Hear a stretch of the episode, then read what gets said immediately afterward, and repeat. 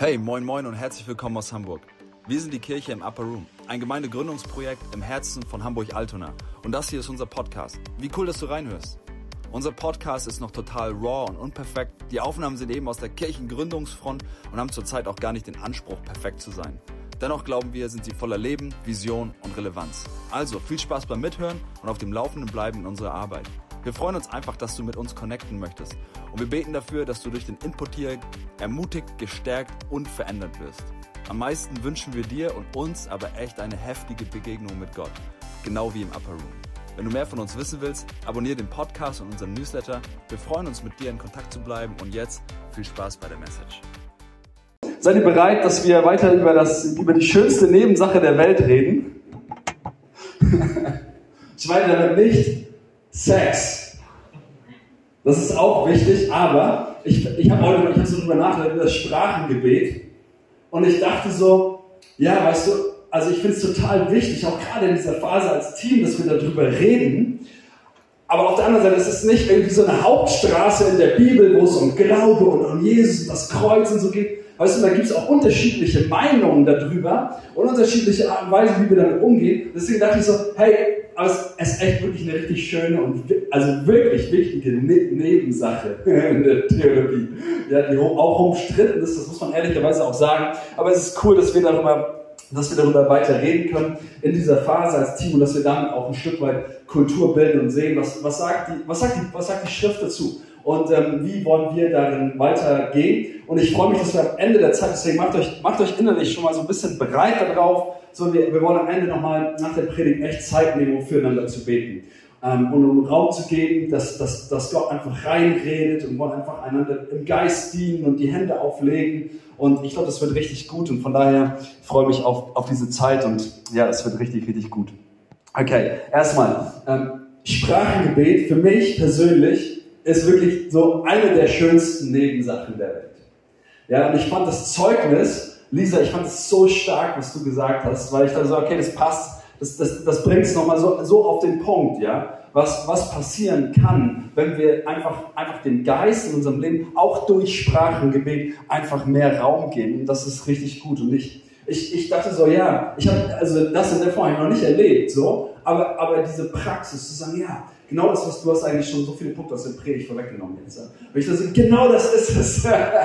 ja, einfach dem Geist Gottes mehr Raum zu geben dadurch. Ähm, und dann passieren irgendwie Dinge, die, die außerhalb von unserer verstandesmäßigen Kontrolle liegen, weil der Geist Gottes einfach übernimmt und das ist gut. Und ich glaube, dass die erste Gemeinde, ja, diese Gemeinde der Apostelgeschichte, und wir reden über die Apostelgeschichte, werden uns auch noch weiter damit beschäftigen, weil, wir, weil ich glaube, dass wir da drin auch Gemeinde neu entdecken können für uns. Und ich glaube, ja, dass die Gemeinde der Apostelgeschichte einfach, ja, bei der war das Sprachengebet mit einer ganz hohen Selbstverständlichkeit da. Es war einfach, es war einfach überall. Also wenn du die angeguckt hast, die Leute, deswegen, ja, schreibt, schreibt Markus in, in Markus 16, oder der Schreiber von Markus in Kapitel 16, ähm, haben wir letzte Woche darüber gesprochen, das sind die Zeichen, ja, es sagt Jesus, das sind die Zeichen, die denen folgen, die glauben an meinen Namen. Sie werden Dämonen austreiben und sie werden in Sprachen, fremden Sprachen reden. Und ich finde das krass, ja, weil das spiegelt für mich einfach so die Selbstverständlichkeit ja, dessen wieder, was die erste Gemeinde erlebt hat. Sie haben erlebt, dass, dass Dämonen ausgetrieben worden sind und sie haben erlebt, dass einfach das, das war, wenn du die beobachtet hast, hey, ihr habt in Sprachen gebetet. Es war eine hohe Selbstverständlichkeit dort vorhanden in dem ganzen Thema Sprachen. Sie haben es einfach gemacht die ganze Zeit. Und ähm, so, dass es sogar korrigiert werden musste von Paulus, weil sie angefangen haben, miteinander in Sprachen einfach zu reden, obwohl man das gar nicht versteht. das finde ich witzig. Aber gut, ähm, lass, uns, lass uns einfach, um, um das, damit wir uns nochmal reindenken, ähm, nochmal drei Bibelstellen aus der Apostelgeschichte dazu anschauen und, ähm, und kurz nochmal, einfach nochmal das ganze Thema nochmal hochholen, sagen, okay, worum geht's genau? Und ähm, ich möchte mit uns einmal lesen, Apostelgeschichte 2 ab Vers 1 nochmal zum Einstieg und lese das einmal vor und dann gehen wir weiter. Zum Beginn des jüdischen Pfingstfestes waren alle, die zu Jesus gehörten, wieder beieinander. Plötzlich kam vom Himmel her ein Brausen wie von einem gewaltigen Sturm und erfüllte das ganze Haus, in dem sie sich versammelt hatten. Zugleich sahen sie etwas wie züngelndes Feuer, das sich auf jedem einzelnen von ihnen niederließ. So wurden sie alle mit dem Heiligen Geist erfüllt und fingen an, in fremden Sprachen zu reden, jeder so, wie es der Geist ihm eingab. In Jerusalem hatten sich viele fromme Juden aus aller Welt niedergelassen. Als sie das Brausen hörten, liefen sie von allen Seiten herbei. Fassungslos hörte jeder die Jünger in seiner eigenen Sprache reden. Pfingsten vor etwas mehr als 2000 Jahren und ähm, oder nee, ja, vor 2000 Jahren ungefähr. Und wisst ihr, das, was dort passiert ist, ist, dass, dass, dass die Jünger mit dem Heiligen Geist erfüllt worden sind und dass da neben den Zeichen, die, die sichtbar waren für sie im Geist, ja, dieses züngelnde Feuer das Brausen, das Brausen war offensichtlich auch zu hören, ja, haben sie angefangen, in fremden Sprachen zu sprechen. Und das, was dann passiert ist, und das finde ich so, so, also ist meine Sicht darauf, ja, ist, dass dann entweder ein Wunder des Sprechens oder ein Wunder des Hörens passiert ist. Ja, die, die, die Jünger haben, so wie ich glaube, einfach in ihrer persönlichen, in ihrem persönlichen Sprachengebet angefangen, wie der Geist es ihnen eingegeben hat, zu sprechen, so wie wir das auch machen, wenn wir das haben. Ja, und was dann passiert ist, ist, dass entweder, das ist mir nicht ganz klar, dass entweder die Jünger tatsächlich, der Geist ihnen eine tatsächliche, echte Sprache gegeben hat, oder dass die Leute, die zugehört haben, das persönliche Sprachengebet als ihre Sprache verstanden haben, also ein Wunder des Hörens oder ein Wunder des Sprechens. Ja, und also das ist so, wie ich den, wie ich den Text verstehe. Das, was die Jünger aber gemacht haben, das ist so, wie, wie Lisa das gesagt hat. Hey, sie haben einfach in Sprachen gebetet. Ja, und was dann daraus passiert ist, und das ist mein Punkt, das ist irgendwie bei dem, das, das, das liegt dem, überliegt dem Geist Gottes. Ja, und, ähm, und so ist, so ist Pfingsten einfach dieser starke Moment dieser ersten der Geburtsort der ersten Kirche. Es war verbunden mit dem, mit dem Gebet in Sprachen. Und das war auch der Grund, warum die, warum die Menschen zusammengekommen oder was sie, was sie irgendwie fasziniert hat, als sie zusammengekommen sind. Lass uns mal weitergehen und Apostelgeschichte 11, Vers 15 anschauen und gucken, was da steht. Ich war noch nicht, ich war, das ist, ich erkläre es ganz kurz, das war einmal, das war einmal Petrus, der nachdem in Apostelgeschichte 10 der Heilige Geist auf Cornelius, Heiden, ja, also keine Juden, das erste Mal überhaupt in der, in der, in der Heilsgeschichte, dass der Geist Gottes auf Heiden fällt.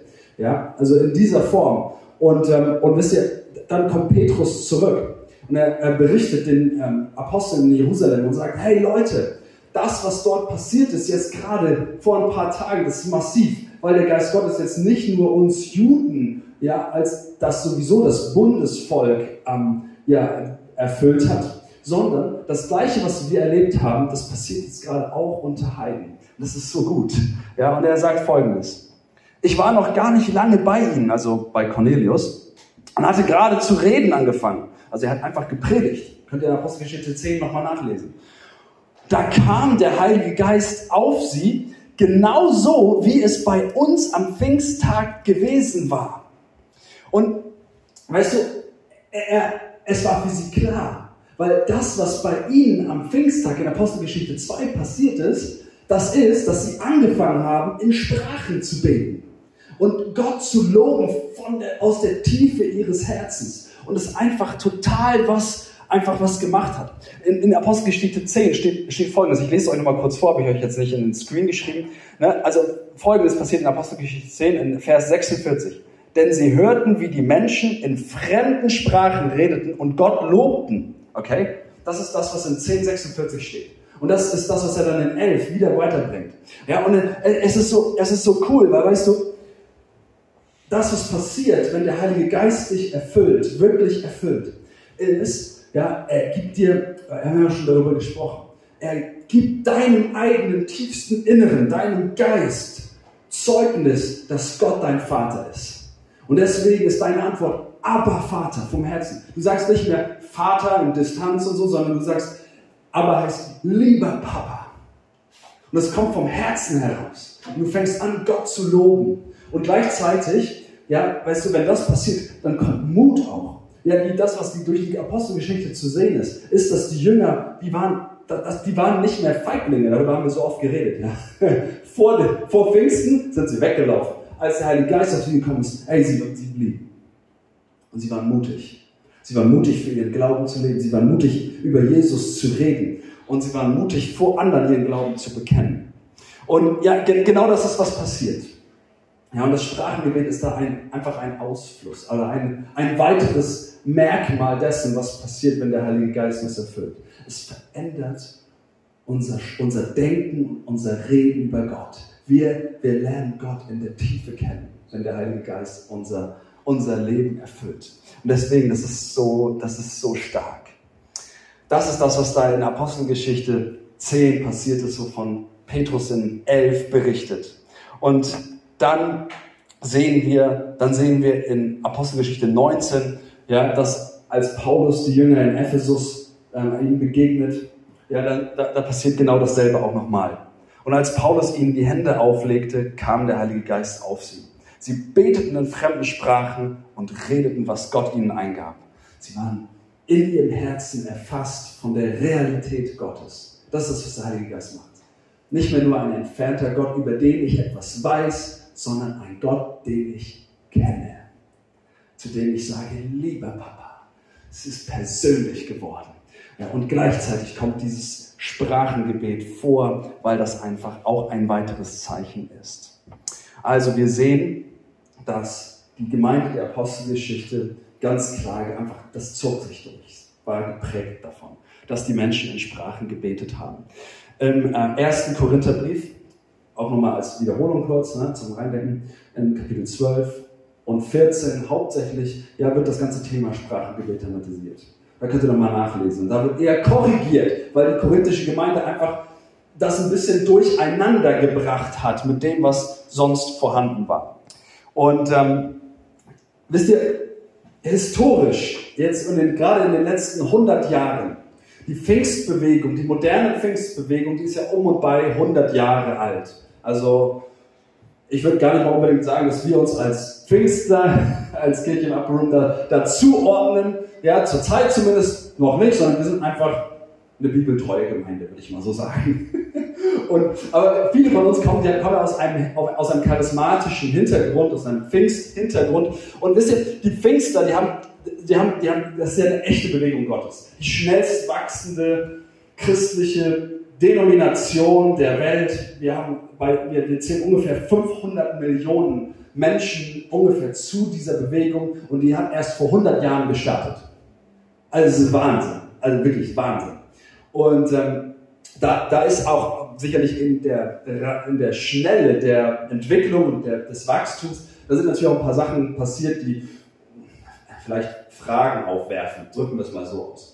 Und eine dieser Fragen, das ist auch sehr emotional mit dem Sprachengebet verbunden, war die Frage oder war der, war der Aspekt, dass Pfingstler ganz häufig gesagt haben und bis heute auch noch oft sagen, äh, dass, dass das Sprachengebet das alleinige Erkennungszeichen für den, für, die, für den Empfang des Heiligen Geistes im Leben eines Gläubigen ist. Und an dem Punkt würde ich einfach, ich sage es nochmal, ich sage es auch immer wieder, auch gerade wenn wir darüber reden, ich würde einfach an dem Punkt widersprechen. Ich würde einfach sagen, das ist ein Erkennungszeichen unter vielen anderen. Ja, dass Menschen auf einmal von innen heraus mutig sind, Christus zu bekennen. Dass Menschen auf einmal äh, von innen heraus in eine persönliche Intimität, wie sie vorher noch nicht da gewesen ist, in die Beziehung zu Gott hineinsteigen. Ja, das sind für mich eigentlich die, die wesentlichen Erkennungszeichen dafür, dass jemand mit dem Heiligen Geist getauft ist und unterwegs ist. Und das Sprachengebet, das kommt da noch mit dazu. Es ist nicht wegzunehmen, aber es kommt da mit hinzu. Und ich würde es niemals als alleiniges Kennungszeichen hervorheben. Deswegen, ja, es ist eine der schönsten Nebensachen der Welt. Versteht ihr? Wenn man das anders sieht, dann wird es auf einmal ganz schön bedeutungsvoll und ganz schön emotional dadurch. Aber Billy Graham würden wir ja zum Beispiel auch nicht unbedingt die Geistestaufe absprechen, oder? Ich glaube, er war einer der Leute, die nie in Sprachen gebetet haben. Und von daher, also so wichtig das Sprachengebet auch ist und so prominent es in der Apostelgeschichte vorhanden ist, es, es ist nicht das alleinige Erkennungszeichen. Okay, das ist mir ganz wichtig zu sagen. Aber, und das ist der Punkt, jetzt wird es für uns eben interessant. Ich, ich habe das letzte Mal schon gesagt, ich glaube, dass das Sprachengebet für jeden geistgetauften Christen zur Verfügung steht. Diese persönliche, fremde Sprache, die der Geist Gottes in uns hervorruft die steht für jeden von uns zur Verfügung. Es ist wie so eine Werkzeugkiste, die der Heilige Geist dir gibt. Und das Sprachengebet, das ist einfach eins dieser Werkzeuge, das du benutzen kannst und das einen großen Vorteil in deinem Leben im Geist und in der Beziehung zu Gott mit hineinbringt. Es gibt zwei Formen des Sprachengebets. Ich fasse nochmal kurz zusammen für uns, ja, um das frisch zu halten und richtig nochmal reinzusetzen, sodass wir das präsent haben. Und zwar ist das ja im Korintherbrief hauptsächlich hinterlegt. Es gibt zwei Formen. Einmal gibt es die persönliche Gebetssprache, ja, wo wir über, wo wir einfach unaussprechliche, ähm, nicht unaussprechliche, aber wo wir uns nicht verständlichen, nicht verständlichen Lauten beten, wie der Heilige Geist sie uns einfach eingibt. Und es gibt auf der anderen Seite noch ein Sprachengebet, das eine Gabe des Geistes ist, das auch nicht jeder von uns hat, das jeder von uns haben kann, aber das souverän gegeben wird. Und das ist das Sprachengebet, das auch, in, das auch übersetzt wird. Und da, darin liegt auch der Unterschied. Paulus korrigiert das im Korintherbrief und er sagt, Leute, dieses, dieses, es gibt einmal das persönliche Sprachengebet und ich wünsche, ihr alle redet ganz viel darin. Und es gibt auf der anderen Seite einmal das Sprachengebet, das übersetzt wird bringt das nicht durcheinander. Ja, weil wenn ihr in der Gemeinde jetzt auf einmal anfangt, in eurer persönlichen Gebetssprache zu, anfangen zu predigen oder miteinander Konversation zu betreiben, weil ihr glaubt, ihr seid so geistlich, was ungefähr so Dinge sind, die dort passiert sind, ja, dann bringt das, das bringt ja gar nichts. Das funktioniert überhaupt gar nicht, weil ihr versteht euch ja gar nicht. Ihr schaltet euren Verstand ein. Ja, und er sagt, hey, wenn ihr in der Gemeinde zusammenkommt, dann gibt es nur eine Form des Sprachengebets, die auch in der Öffentlichkeit wirklich ähm, öffentlichkeitswirksam ähm, angewendet werden soll. Und das ist das Sprachengebet, das übersetzt werden wird. Das ist so ungefähr, was Paulus im, äh, im ersten Korintherbrief in Kapitel 14 sagt. Okay? Und ich würde gerne gleich nochmal sagen, wie wir, das, wie wir das anwenden, diese Prinzipien und ähm, wie, wir damit, wie, wir, wie wir damit umgehen. Nochmal ganz kurz. Das persönliche Sprachengebet, dieses Werkzeug, das kannst du, du kannst es sprechen wie eine fremde Sprache, wann du willst. Also ja, wenn du das, wenn du das hast, haben, viele von uns haben das, das kannst du einfach, du kannst einfach anfangen, wie eine fremde Sprache einfach da drin zu sprechen. Die Gabe des Geistes des Sprachengebets, das übersetzt wird, die kommt souverän.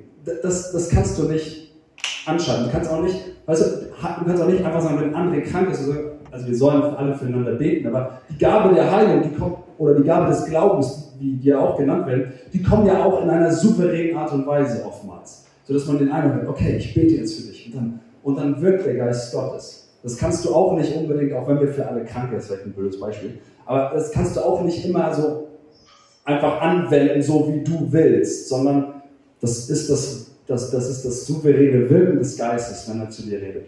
Und so ist auch, sind auch die Unterschiede, sind auch die Charakteristika des Sprachengebets dieser beiden Formen auch ein bisschen unterschiedlich. Das einmal so als, okay, ihr seid wieder drin. ich, möchte, ich möchte uns wirklich auch ermutigen, ähm, auch wenn wir, wenn wir jetzt da diesen, diesen über Sprachengebet reden, aber ich möchte uns ermutigen, dass wir wirklich mehr uns da drin, mehr, mehr uns danach ausstrecken, in Geistesgaben zu wachsen und an, an, in dieser Fülle des Heiligen Geistes, dessen, was er uns gegeben hat, wirklich da hinein zu wachsen. Weil ich glaube, da ist noch so viel mehr, als wir bis jetzt hier in unserer Gemeinschaft erleben. Und ich glaube, wir sind als Kirche im Upper auf einem guten Weg, als Team. Ja, wir, wir wachsen zusammen. Das braucht ja auch Vertrauen auch ein Stück weit und so weiter. Ne? Aber wir wachsen immer weiter zusammen. Und ich glaube, es ist echt ein guter Punkt, wo wir gerade sind, dass wir dass wir weiter auch uns ausschließen. Jesus, wir wollen in der Fülle auch der Gaben des Geistes wirklich unterwegs sein. Das einmal, das einmal dazu. Und wisst ihr, wenn wir jetzt heute, ich will noch jetzt ein paar praktische Dinge sagen zum Sprachengebet, die, ähm, die mir wichtig sind. Wenn wir jetzt heute darüber reden, möchte ich hauptsächlich, eigentlich ausschließlich jetzt in diesem Teil, über die persönliche Gebetssprache sprechen, also über dieses persönliche Sprachengebet, von dem Paulus eben redet in 1. Korinther 14.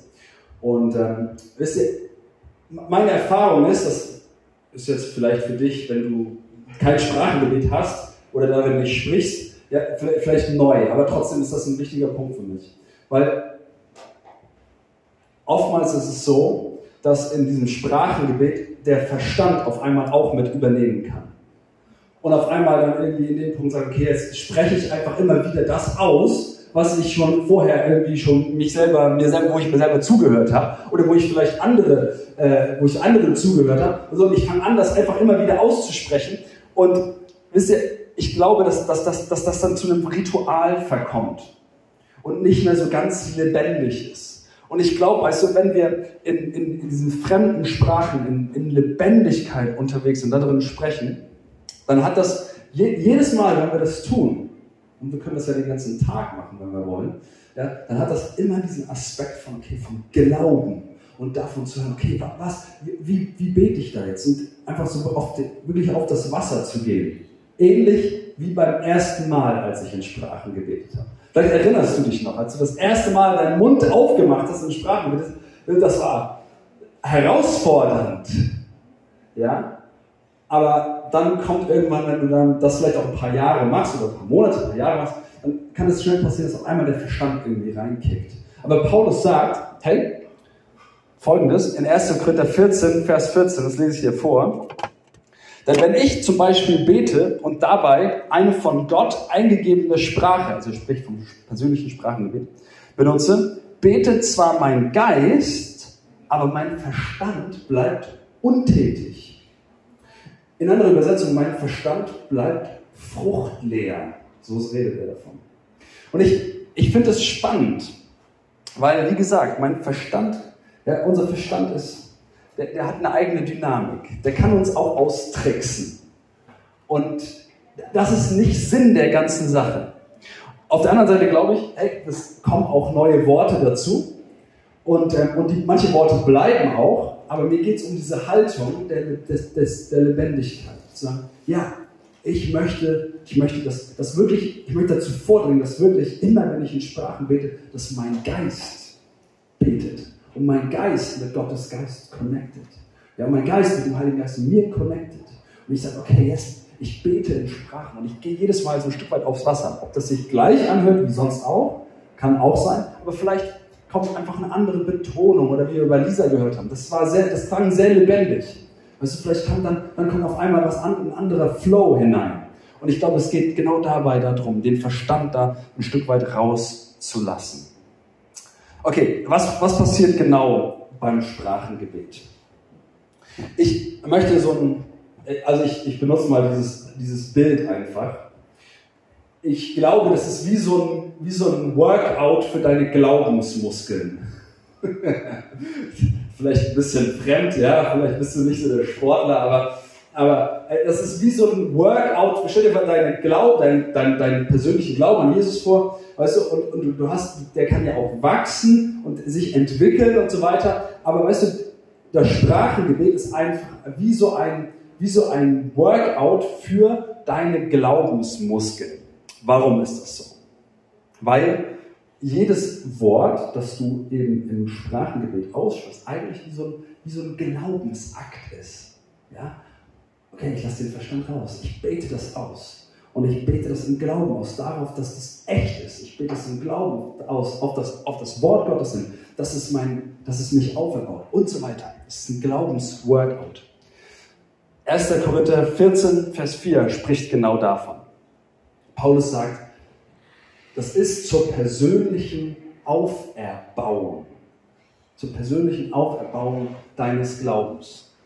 Und wisst ihr, ich habe das, ich das so, also ich, ich bete jetzt nicht so konsequent jeden Tag zehn Minuten in Sprachen, habe es letzte Woche aber gemacht. Aber weißt du, der, der Punkt ist, was ich so häufig erlebt habe, weißt du, wenn du, wenn du in deine Gebetszeit, in deine Zeit mit dem Herrn startest und dann fängst du an, verstandesgemäß zu beten, ja, dann geht das, das ist gut, das hat seinen Wert.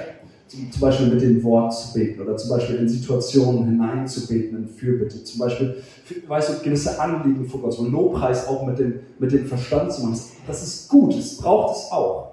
Aber ich merke einen Unterschied da drin, wenn ich erstmal ein paar Momente nehme, in Sprachen bete Weißt du, dass, dass ich auf einmal irgendwie in, in was ganz anderes hineingehe in meiner Gebetszeit, als ich vielleicht irgendwie vorher vordergründig in meinem Verstand irgendwie vorgebracht hätte. Und das ist cool. Ich habe so oft erlebt, wie auf einmal in, einer schwierigen, in einem schwierigen Moment ähm, meine, meine, die Atmosphäre in mir oder äußerlich sich auf einmal verändert hat. Ich habe so oft erlebt, wie auf einmal äh, Entmutigung gewichen ist. Ich habe so oft, äh, ich habe das so oft erlebt, dass manch, auch manchmal Verwirrung, das fand ich, finde ich häufig, häufig irgendwie wieder. Weil wenn ich irgendwie merke, ich bin irgendwie, ich, ich bin irgendwie verwirrt, ja, dass auf einmal Klarheit da irgendwie hineinkommt, ich Dinge klarer sehen kann. Also das hat, das, das hat irgendwie für mich alles mit Auferbauung zu tun. Weiß nicht, wie du das so assoziierst, aber das, das ist aus meiner Erfahrungswelt. Ein anderer Punkt, der, der da drin wichtig ist und mir wichtig geworden ist, ist, ähm, wir, wisst ihr, uns wird der Heilige Geist in uns bewusst. Und weißt du, oftmals ist es ja so, dass du, du erkennst dich als ein Mensch, weil, weil du hast einen Körper, den spürst du. Manchmal tut er weh, manchmal fühlt er sich gut an. Aber du erkennst dich, dass, dass du lebst daran, dass du einen Körper hast. Du erkennst dich daran, dass du ein Mensch bist. Erkennst dich, dass du denken kannst, dass du einen Verstand hast. Ne? Aber wie erkennst du denn, dass du, dass du eigentlich ein geistliches Wesen bist? Also das sagt ja, das sagt ja die Schrift auch. Wie erkennst du das denn? Wie erkennst du, dass, dass der Heilige Geist in dir lebt? Wie erkennst du die geistliche Realität mehr? Ich glaube, das Sprachengebet ist ein ganz großer, neben dem Wort Gottes, ein ganz großer Schlüssel da drin. Genau das mehr zu erkennen. Und ja, weißt du, das, das, das passiert einfach, ne? 1. Korinther 14, Vers 14. Ja, mein Verstand bleibt fruchtleer, aber mein Geist, aus meinem Innersten bete ich. Ja, und ich Weißt du, du erkennst geistliche Dinge auf einmal ganz anders. Du erkennst dich selbst als ein geistliches Wesen ganz anders. Und, ähm, und der Heilige Geist hat mehr Möglichkeit, einfach Zugriff zu nehmen in deinem Leben, mehr, mehr Führung zu übernehmen, mehr zu wirken. Und, ähm, und ich finde das einen ganz wichtigen Punkt, wenn ich über Sprachengebet nachdenke. Weil es ist einfach eine ganz praktische Möglichkeit, sich als geistliches Wesen wahrzunehmen. Und dann 1. Korinther 14, Vers 2, du sprichst Geheimnisse aus. Geheimnisse, die aber Bedeutung für Gott haben. Ja, das ist bedeutsam für Gott, was du sagst.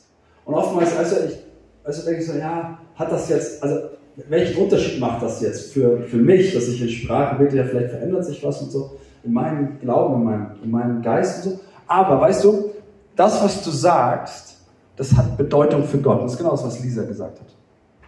Ja.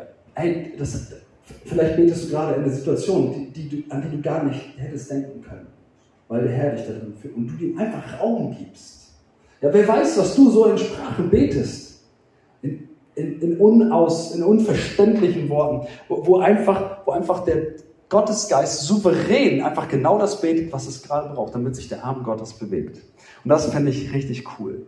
Also, Leute, äh, ich, ich denke, das ist, da, sind so, da, ist so viel, da ist so viel drin, was das Thema Sprachengebet angeht.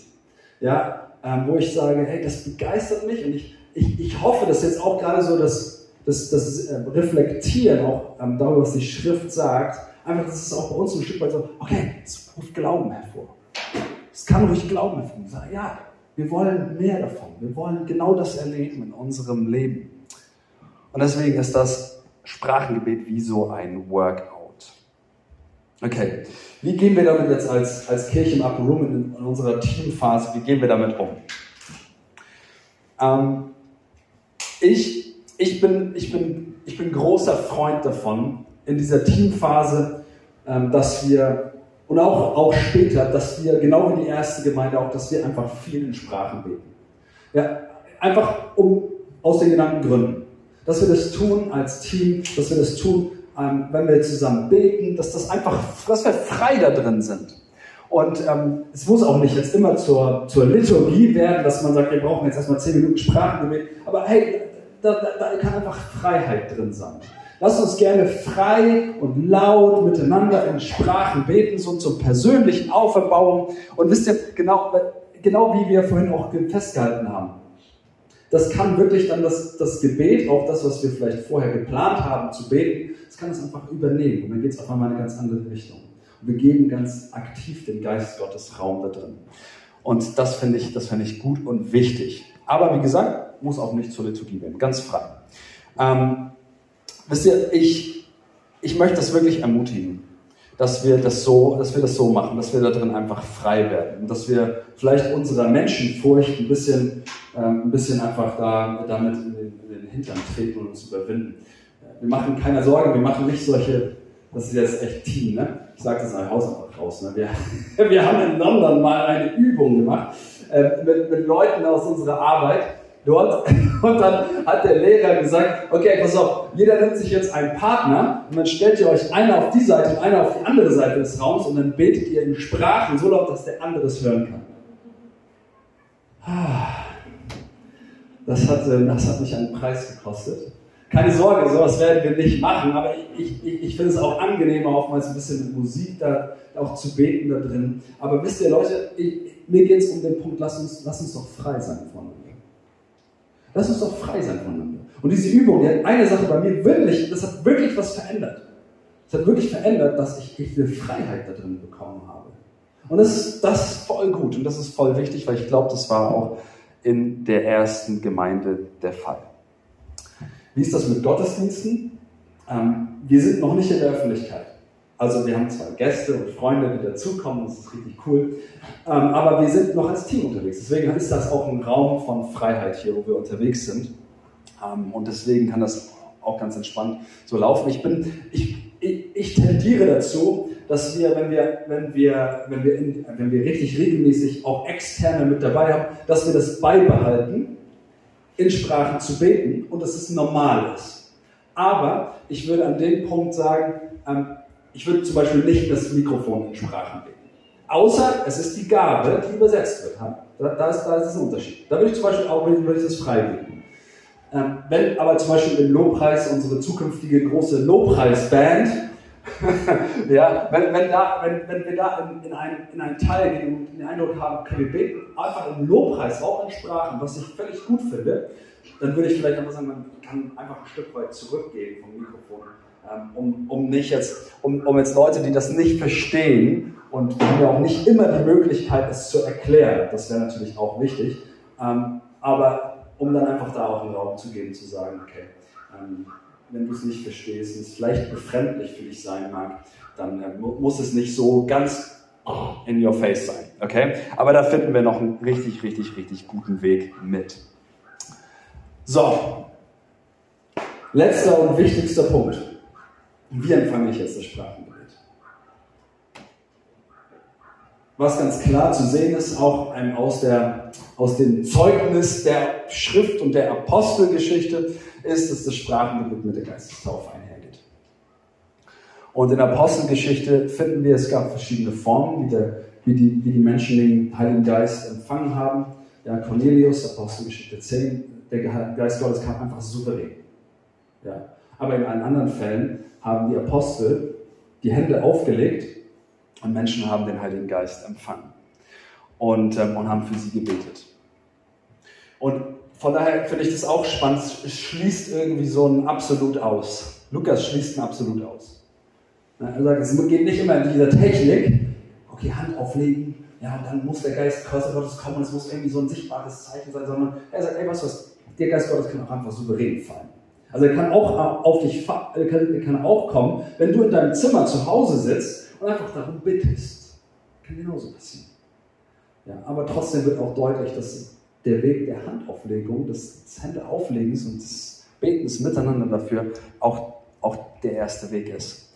Ähm, ich möchte für uns einmal Lukas 11, das ist meine letzte Bibelstelle für heute, einmal vorlesen, weil das ist für mich auch die, die eindeutigste Stelle, die das Herz auch irgendwie ja, das Herz Jesu vor allem dazu ausdrückt. Und Jesus redet über, redet über Gebet und ich finde ich find das, find das spannend, weil er sagt, er redet am Ende, schwenkt er um und er redet über Heiligen Geist. Hört genau zu, was er sagt. Dann sagte Jesus zu den Jüngern, stellt euch vor, einer von euch hat einen Freund. Mitten in der Nacht geht er zu ihm, klopft an die Tür und bittet ihn leih mir doch drei Brote. Ich habe unerwartet Besuch bekommen und nichts im Haus, was ich ihm anbieten könnte. Würde der Freund dann von drinnen antworten, stör mich nicht. Ich habe die Tür schon abgeschlossen und mich schlafen gelegt. Außerdem können die Kinder in meinem Bett aufwachen. Ich kann jetzt nicht aufstehen und dir etwas geben. Doch bestimmt nicht. Das eine ist sicher, selbst wenn er schon nicht aufstehen und dem Mann etwas geben will, weil er, weil er sein Freund ist, so wird er schließlich doch aus seinem Bett steigen und ihm alles Nötige geben, weil der andere so unverschämt ist und ihm einfach keine Ruhe lässt. Darum sage ich euch, bittet Gott und er wird euch geben. Sucht und ihr werdet finden. Klopft an und euch wird die Tür geöffnet. Denn wer bittet, der bekommt. Wer sucht, der findet. Und wer anklopft, dem wird geöffnet. Ja, Jesus, ich lese gleich weiter. Jesus redet über Gebet. Das ist eine Haltung des Gebets, dran zu bleiben, zu sagen, Vater, ich bestürme dich. Ich bitte dich, geh nicht weg, ehe ich das, ehe ich das habe. Ja, ehe, auch ehe ich herausgefunden was, was dein Wille ist. Ich gehe nicht weg. Das finde ich cool, dass Jesus so ein Beispiel. Penetrant zu sein vor dem, vor dem Vater, das ist doch der Hammer, oder nicht? Fast ein bisschen frech, würden wir sagen, ja? Aber ich finde, das finde ich gut. Jetzt, pass auf, jetzt hört genau zu, jetzt geht's weiter. Welcher Vater würde seinem Kind denn eine Schlange geben, wenn es um einen Fisch bittet? Oder einen Skorpion, wenn es um ein Ei bittet? Trotz all eurer Bosheit wisst ihr Menschen doch, was gut für eure Kinder ist und gebt es ihnen. Wie viel mehr wird der Vater im Himmel denen den Heiligen Geist schenken, die ihn darum bitten? Jesus redet über Gebet und dann schwenkt er, schwenkt er um über die alltäglichen Anliegen, die wir so haben und dem Vater gegenüberbringen. Und er stellt, stellt heraus und sagt, hey, weißt du was, das Allerbeste, wofür du bitten kannst und was der Vater dir geben möchte und es liebt es dir zu schenken, das ist der Heilige Geist. Wenn du kannst für alles bitten und das ist gut und richtig an seinem Platz. Aber weißt du, wenn du es eine Sache gibt, die der Vater dir unbedingt schenken das Beste, was, was er dir geben kann, dann ist es, dass er dir den Heiligen Geist schenkt. Und das, das finde ich großartig. Und ich wünsche mir, dass wir in dieser Haltung auch einfach, auch einfach darum bitten, wenn wir gerade in dieser Phase sind als Team, auch zu sagen, wir wollen mehr von dir. Lass uns einfach bleiben. Ja, wir wollen mehr von, mehr von dir, Heiliger Geist, in unserem Leben. Und lass uns das Vertrauen haben, weil Jesus es selbst gesagt hat, dass der Vater es liebt, uns mehr zu geben.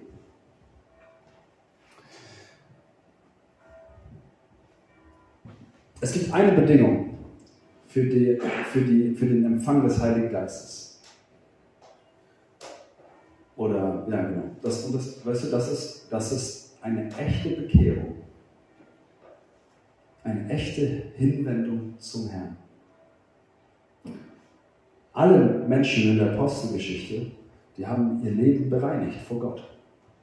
Die haben gesagt, ja, wir kehren um von unserem Weg und unserem Denken, dass Gott nicht existiert oder dass es einen anderen Gott gibt oder sonst was, oder dass irgendwas anderes auf unserem, dem Thron unseres Lebens sitzt. Und sie haben ganz klar gesagt, wir glauben, dass Jesus Christus der alleinige Retter ist. Und wir legen unser Leben nieder und wir sind bereit, uns auch taufen zu lassen. In aller Öffentlichkeit, für jeden sichtbar. Egal, was es kostet. Und wenn wir gesellschaftlich unseren Anerkennung verlieren oder was auch immer oder verfolgt werden, wir, folgen Jesus. Das war die Haltung. Und das war in der Apostelgeschichte durchweg sichtbar. Und in dieser Haltung und in dieser, weißt du, hey, das ist, was der Heilige Geist liebt. Boom. Und dann kommt er. Wie ist das mit dem Sprachengebet? Ich finde, man kann gut dafür beten, auch wenn man für, gerade für die Erfüllung oder Neuerfüllung mit dem Heiligen Geist betet. Und einfach darüber ins Gespräch zu kommen, zu sagen, hey, betest du eigentlich in Sprache? Komm, lass uns dafür beten. Und einfach dafür zu beten. Ich bin nicht so ein Freund davon, weißt du, dann so lange zu beten und zu gucken, okay, kommt das jetzt, kommt das jetzt, kommt das jetzt? Ja, das, das, das kann man auch ein bisschen individuell entscheiden. Aber ich weißt du, ich glaube, das, ich glaube, das ist möglich, aber man muss es nicht auf Krampf machen. Es können auch druckvolle Situationen entstehen, einfach im menschlichen Miteinander. Und das sehe ich in der Apostelgeschichte nicht. Ich sehe nicht, dass sie, dass sie, dass sie so lange gebetet haben, bis die Menschen in Sprache gebetet haben, sondern es kam einfach ganz natürlich. Und ich glaube auch gerade, dass wir darüber lernen und darüber gesprochen haben heute, dass es ganz natürlich kommen kann. Und deswegen möchte ich dich ermutigen, ähm, wenn du es noch nicht hast oder wenn du es auch hast, dass du einfach ist so einfach, dass, dass du dann einfach anfängst, einfach in Sprachen zu beten. Und weißt du, Was ich viel wichtiger finde, ist, dass wir miteinander auch darüber reden. Und dass das im Rahmen von Beziehung auch geschieht. Und dass wir, ey, wenn wir sagen, wir wollen Jünger sein, Jüngerschaft passiert im Rahmen von Beziehung. Dass wir miteinander darüber im Gespräch sind. Und auch nachfragen, hey, wie sieht's aus? Betest du in Sprachen? Hey, warum vielleicht nicht? Lass uns darüber reden. Hey, was ist los? Ähm, oder, oder, oder wie sieht dein Sprachengebet im Moment aus? Und schaffst du, was macht das mit dir? Und dass wir einfach darüber im Austausch sind. Ich glaube, du kannst das Sprachengebet also genauso auch zu Hause anfangen zu, zu, zu, zu, zu, zu beten, wenn du in deinem stillen Keller, Kämmerlein bist. Und von daher, also das, da ist einfach eine große Freiheit da. Aber ich würde auch dafür beten, weißt du? Aber ich würde es nicht mit einem mit diesem, okay, wir wollen jetzt alle zuhören und gucken, ob da was kommt, aus dieser Perspektive machen, sondern in großer, in großer Freiheit. Okay, das erstmal dazu. Ich würde gerne, dass wir jetzt eine Zeit nehmen, wo wir, wo wir wirklich, wo wir einfach, wo wir einfach, ähm, ja, wo wir Zeit nehmen, einfach füreinander zu beten, jetzt zum Abschluss dieses Gottesdienstes. Und ich würde es richtig cool finden, wenn wir auch einen Moment nehmen, um ähm, um, ja, um miteinander auch in Sprachen zu beten oder einfach Gott zu loben mit unseren Worten, mit unserem Verstand und einfach dem Geist Gottes Raum geben, dass er reinredet. Und, und ich würde einfach, ich würde einfach sagen, dass wir das für ein paar Momente machen, dass wir es praktisch machen. Und es gab auch es gab zwei Eindrücke hier heute Morgen auch, ich weiß nicht, wie Jeanette jetzt ist, und Nina. Also können, das können wir gleich machen. Lass uns mal, lass uns mal, lass uns mal einfach vielleicht, wenn ihr mögt, ihr könnt auch sitzen bleiben, aber wenn ihr mögt, dürft ihr auch aufstehen, um ein bisschen zu, zu euren Körper zu aktivieren. Wir sind ja auch Menschen. Und dass wir einfach einen Moment nehmen, wo wir jetzt in Sprachen beten und, und einfach Gott ehren. Wir machen ein bisschen Musik an und dann, und dann, ähm, und dann geben wir die Eindrücke nochmal weiter, die da waren. Ich glaube, dass Gott redet. Vielleicht redet, ich glaube auch, dass er noch mehr reden wird heute Morgen und ich stelle das Mikrofon dann auch hier hin. Und dann wäre es cool, wenn wir dafür, darauf reagieren. Okay? Und ich möchte auch jetzt schon mitgeben, wenn du sagst, ich möchte, ich sehne mich eigentlich in dieser Phase auch nach so einer Neuerfüllung mit dem Heiligen Geist. Ja, dass du, dass du dich, dass du dich innerlich auch so ein Stück weit bereit machst und sagst, ja, ich möchte, ich lasse, ich lasse heute Morgen für mich beten. Jesus, ich danke dir für diese Zeit. Und Herr, ich danke dir für, für diese Gemeinschaft, Herr.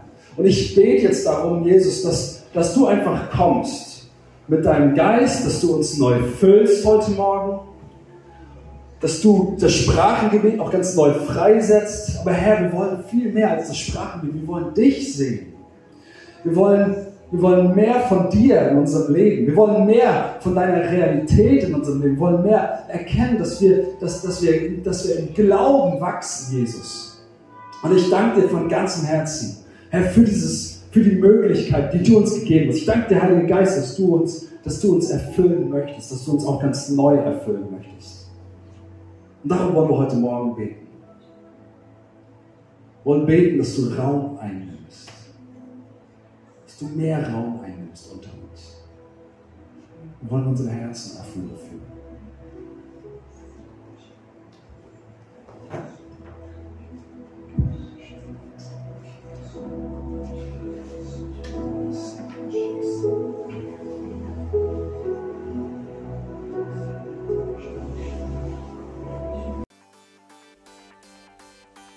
Hoffen, du hast eine gute Zeit mit uns gehabt. Danke, dass du dabei warst. Bisher hat die Kirche im Upper Room noch keine öffentlichen Gottesdienste. Wir halten dich auf dem Laufenden, sobald sich das ändert. Wenn du in dieser Phase mit uns Kontakt aufnehmen willst, schreib uns gerne eine E-Mail an kirche im Upper Room in einem Wort at gmail.com oder antworte auf unseren Newsletter. Wir freuen uns total von dir zu hören.